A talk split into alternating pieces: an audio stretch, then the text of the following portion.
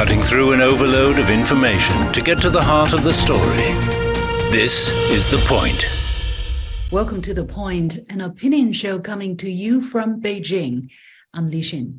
Chinese President Xi Jinping met with visiting European Council President Charles Michel Thursday morning in Beijing. This is the first time an official meeting took place between the leaders of China and the EU institutions after the 20th National Congress of the Communist Party of China. Prior to the visit, Chinese Foreign Ministry spokesperson said China attaches great importance to its relations with the EU and hopes to strengthen strategic communication and build consensus with the the European side, while the European Council called the visit a timely opportunity to engage. So, why is this a timely opportunity to engage? What to expect for China EU relations in the near future and what's at stake. I'm pleased to be joined from Rome by Michele Geraci, former Secretary, Undersecretary of State at the Italian Ministry of Economic Development. Also from Rome, Daniel Gros, Director of the Center for European Policy Studies, and from Beijing, Cui Hongjian, Director of the Department of European Studies at the China Institute of International Studies. Gentlemen, welcome to the show.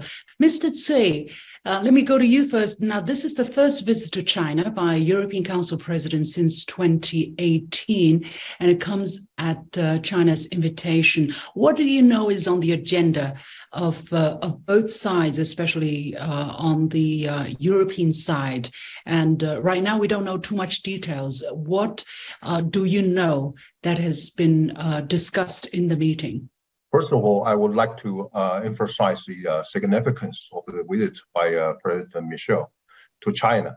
Uh, even as we know, in the past uh, more than two years, uh, even both sides had some communication online, but it's the first time, as we know, the face-to-face communication. So it's so important for both sides to resolve some problem or challenges on both sides. Firstly, for example, how about the mutual perception issue? Also, you know, in the past two or three years, uh, certainly there are more and more negative, uh, I mean, uh, I mean, uh, perceptions from a European side on China. And also at the same time, how could uh, both two sides to promote the uh, cooperation? Of course, on the basis of stabilizing the relations. The third is Yes, because of the Ukrainian crisis, because of the gaming between China and the United States, there are a lot of uh, negative impact on China-EU relations. So how could China and the EU to, uh, I mean, uh, have some more resilience to uh, deal with any kind of uh, uh, impact from other big powers relations? I think that would be a very, very important issue.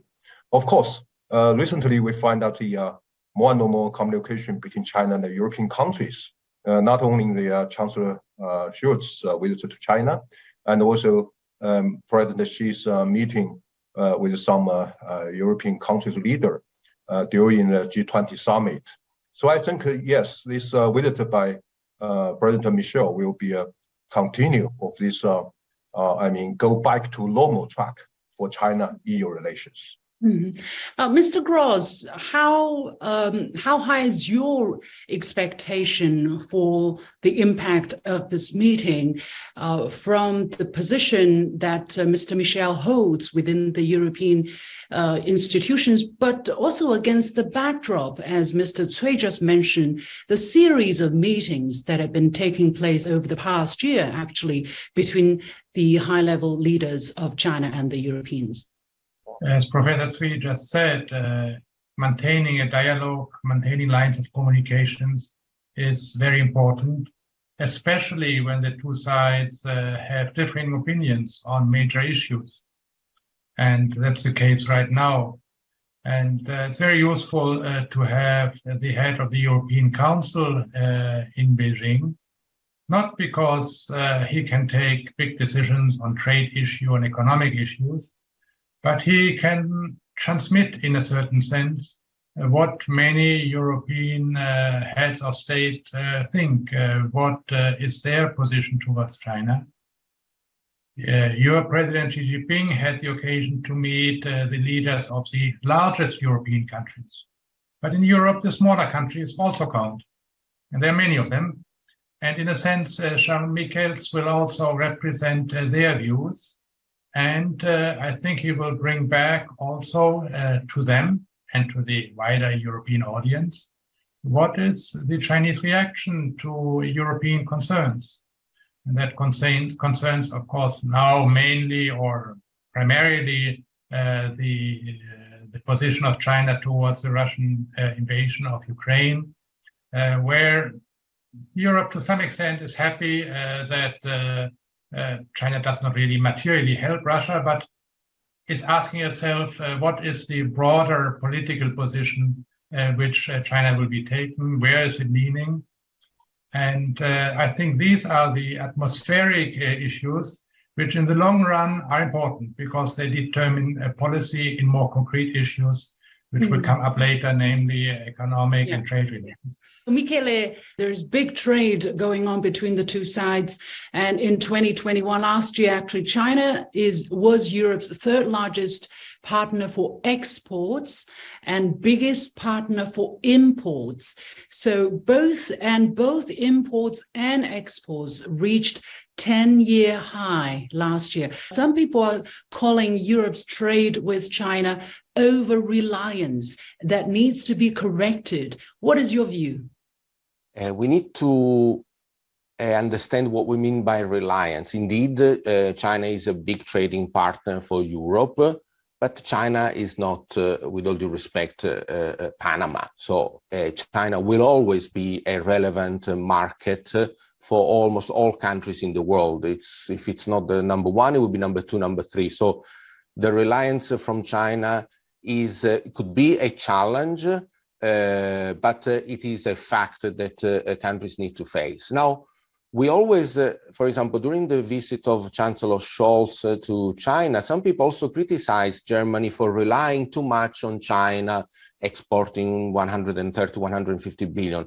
Now, uh, there's two ways to reduce the reliance. Either you do less business with China, which I don't think is a good idea, or you increase the business with others so that the importance, relative importance of China diminishes. So uh, the problem that uh, China is a big uh, player in the in economies of European country is because European countries do not succeed in expanding the market beyond the European Union and the United States. So the traditional, let's say, Western countries where we have affinity of culture and trade for, for many centuries. So uh, it is of course not a good idea to say, "Oh, I'm I rely too much on China, so I kill my own business in China, so China from 50% becomes 20% of my business," because that just kills your overall business.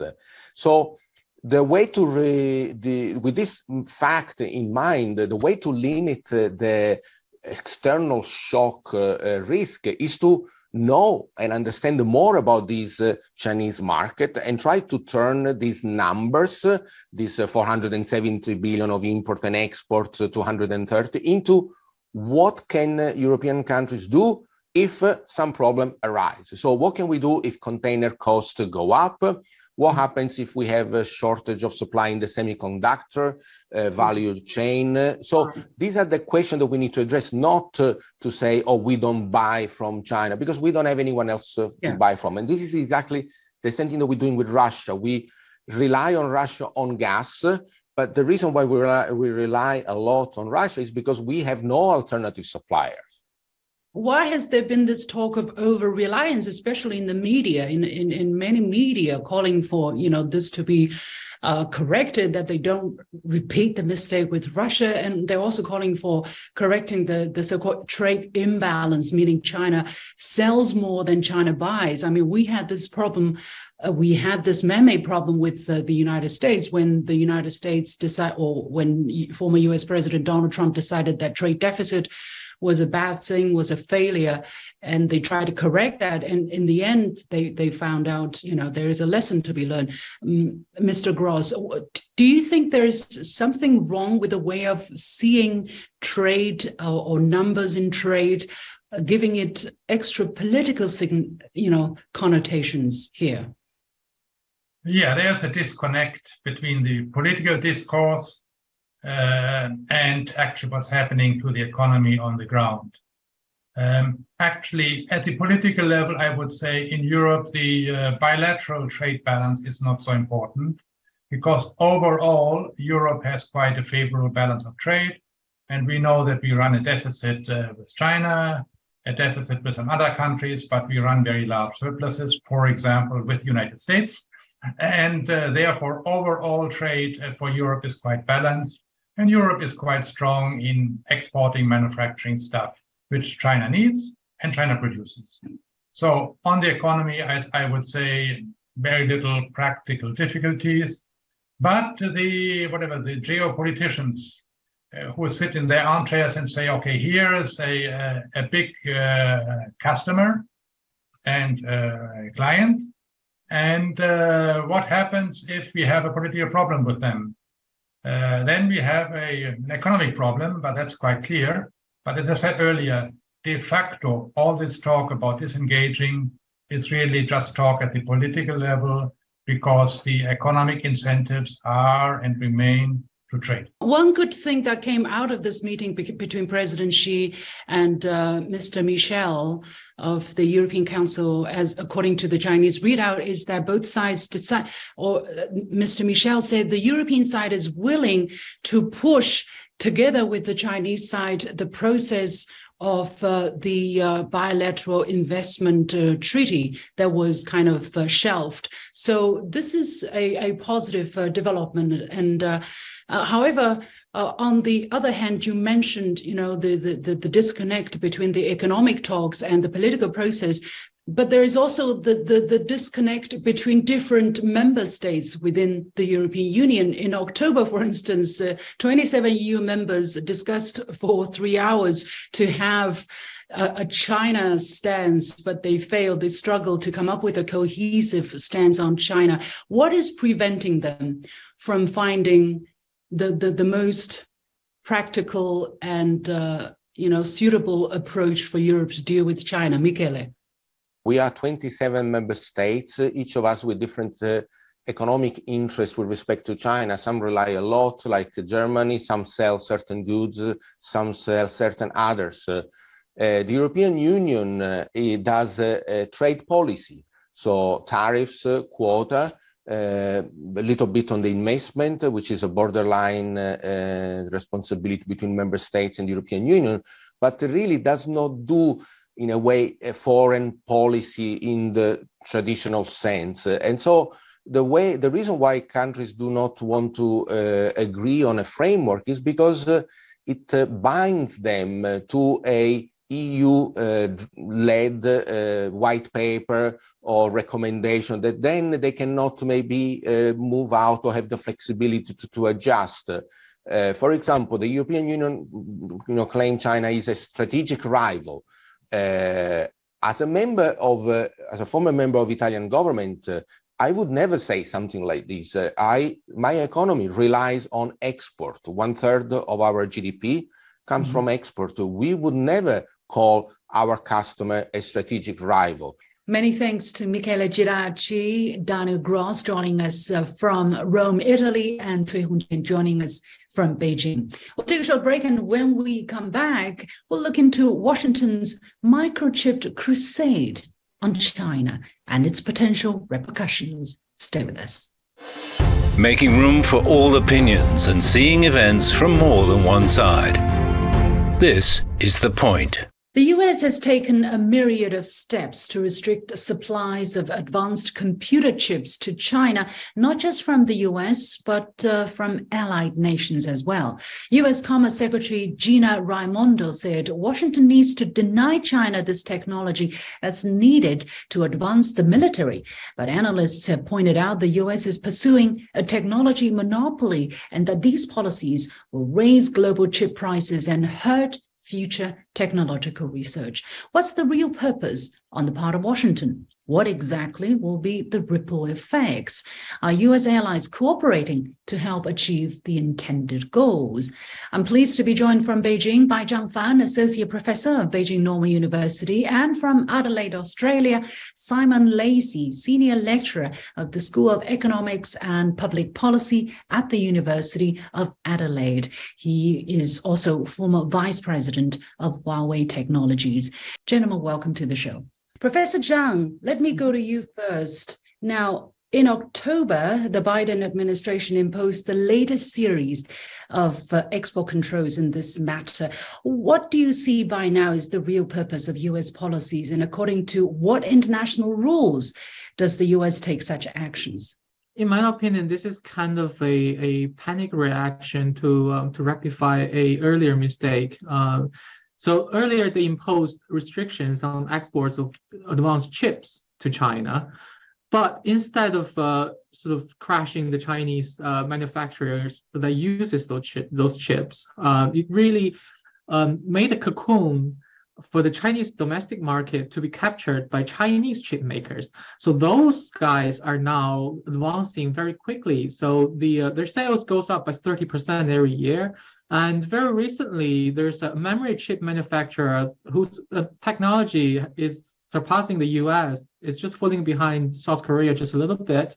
So Apple sort of announced they want to use this Chinese makers chips. And that really sort of run about in, in Washington and, and, and and in their new bill, this particular company is, is very heavily targeted. So you can see this kind of a reactive element in it. Um, so what's the what's the ultimate purpose of the United States is to suffocate China's chip production or chip industry?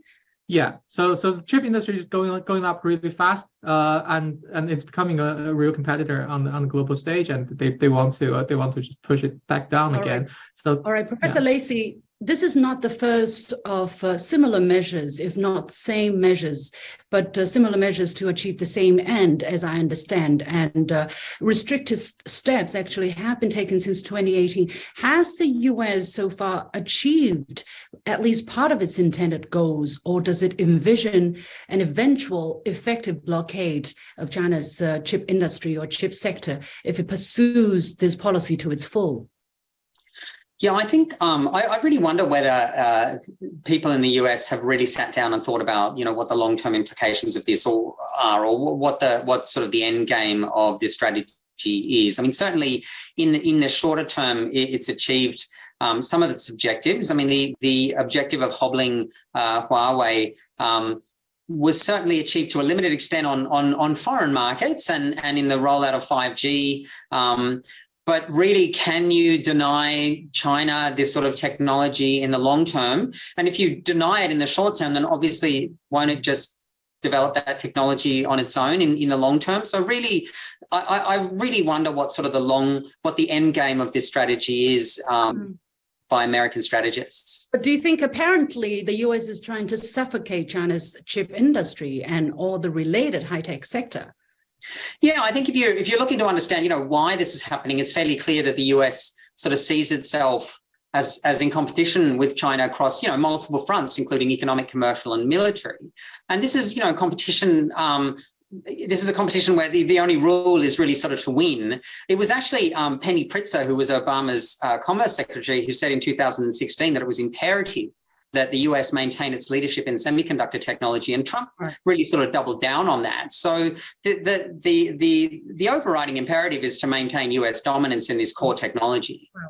Professor Zhang, as you just mentioned, according to Chinese numbers, China bought more than 300 billion worth of semiconductors in the first 10 months of this year, uh, making chips its largest import. Meanwhile, China's exports of chips grew by 8% compared to last year, and the unit prices of its exports are also increasing, which means Chinese companies are actually benefiting from the rising chip prices as a result of US policy. And China is also speeding up its domestic chip development and sector. Can the US effectively control international trade on chips without hurting its own interests? Uh, no. So, so this time, so so what's happening is that the Chinese chip makers have been making real good progress um, on both technology and their and their production to scale. Uh, they're also they're, they're making so much money. They're investing billions and billions of dollars across many many um, cities in China to boost their production. Um, so so what what the U.S. is doing now is going further upstream uh, try to cut off the, the, uh, the equipment that these uh, chip makers need to make the chips. So it's, it's repeating the same game, but further up the uh, up the supply chain. The the, right. the U.S. vendors themselves said you, you you can't be serious. You're playing the same game, giving this market back to to Chinese competitors yeah, one of the things that the US tries to do is to cut off supply of uh, advanced chip making machines, for instance, from Netherlands or elsewhere. Uh, US Commerce Secretary Gina Raimondo, as I said, she said in November, early November, that I think you will see that Japan and the ne- Netherlands will follow our lead, but the Dutch uh, foreign trade minister actually, say, actually said the Netherlands will not copy the American measures one to one.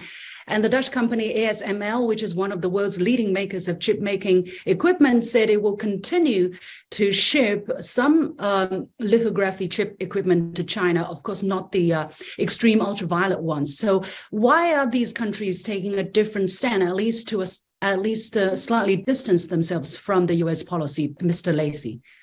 Yeah, I, I, also read the comments of, of the uh, of the Dutch foreign minister. I think it was interesting because the, the language he used was that the, the definition of the US for using of dual use technologies was not the official one. They'd sort of expanded the scope to go beyond what was officially recognized as dual use technology. Um, I think the Japanese will will fall in line with with the US position. I think the big question mark is the Koreans, right? So you've got Samsung and SK Hynix that both have manufacturing um, uh, plants in in China, and and Korea sort of does have a, a strong history of standing up to the US. Um, at least initially on on on Huawei as well. Um, but I think the the, the Koreans are, are, are very hard nosed about sort of making those decisions in terms of their own kind of narrow interpretation of what's in their what's in their national interest. So I think that's really the question mark: is will will countries follow? Mm-hmm. Well, countries are obviously under a lot of pressure, or regions, you know, including uh, the Taiwan region of China. Um, you just mentioned Japan. Japanese observers have also warned that Japan's domestic chip industry will be scathed if Japan complies. And Australia, uh, the country that you are based in, Australian Trade Minister Don Farrell actually said that Australia will use cool and calm foreign policy to limit trade problems early, so that so that maybe we don't have to go to the more draconian actions that the U.S. has gone down. Professor Mr. Lacey, once again, how do you look at these comments? I mean are countries compelled to comply with US policies despite their own legitimate interests? Yeah, I mean, when you what we saw um, in in the Huawei campaign was that the US um, really just got increasingly sort of shrill in its demands, particularly vis-a-vis the UK, um, to to sort of drop uh, Huawei, and really sort of brought a lot of pressure to bear on on other allies. Um, and and that that's exceeded to a certain extent. But I also felt that um, you know there was kind of a growing um, there was growing discomfort with um, with China, which was sort of also accelerated by um, the initial uh, uncertainty around around you know the COVID nineteen pandemic. I think I think countries have sort of recalibrated their stand towards China um, since since sort of the, the end of the 2010s, and people are just a lot more. I mean, governments are a lot more um, wary of China.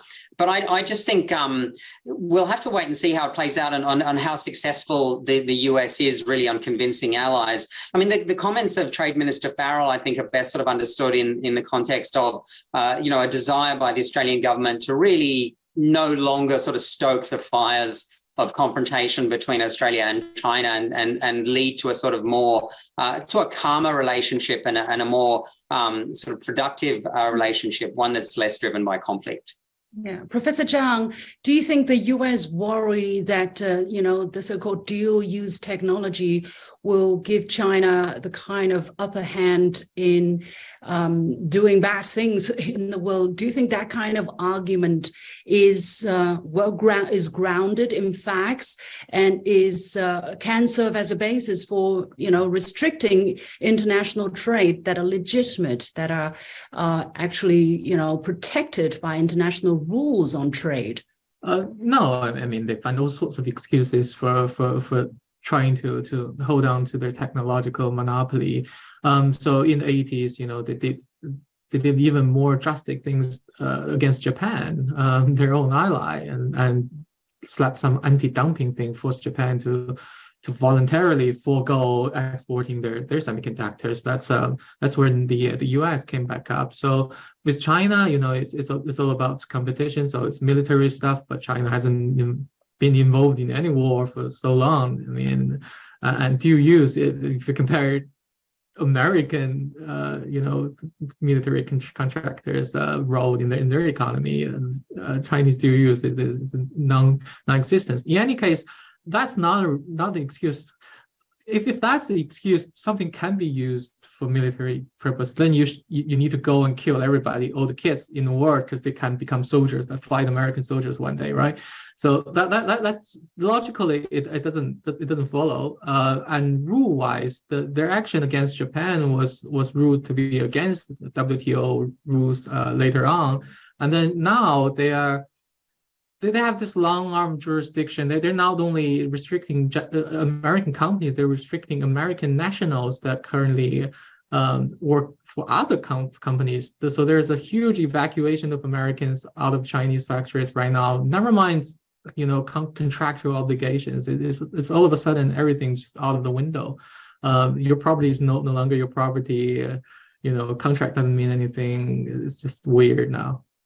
Many thanks to Professor Zhang Fan and Simon Lacey joining us for the discussion. With that, we come to the end of this edition of The Point with me, Liu Xin. As always, you can follow me on Facebook and Twitter using the handle Liu Xin in Beijing. You've got the point.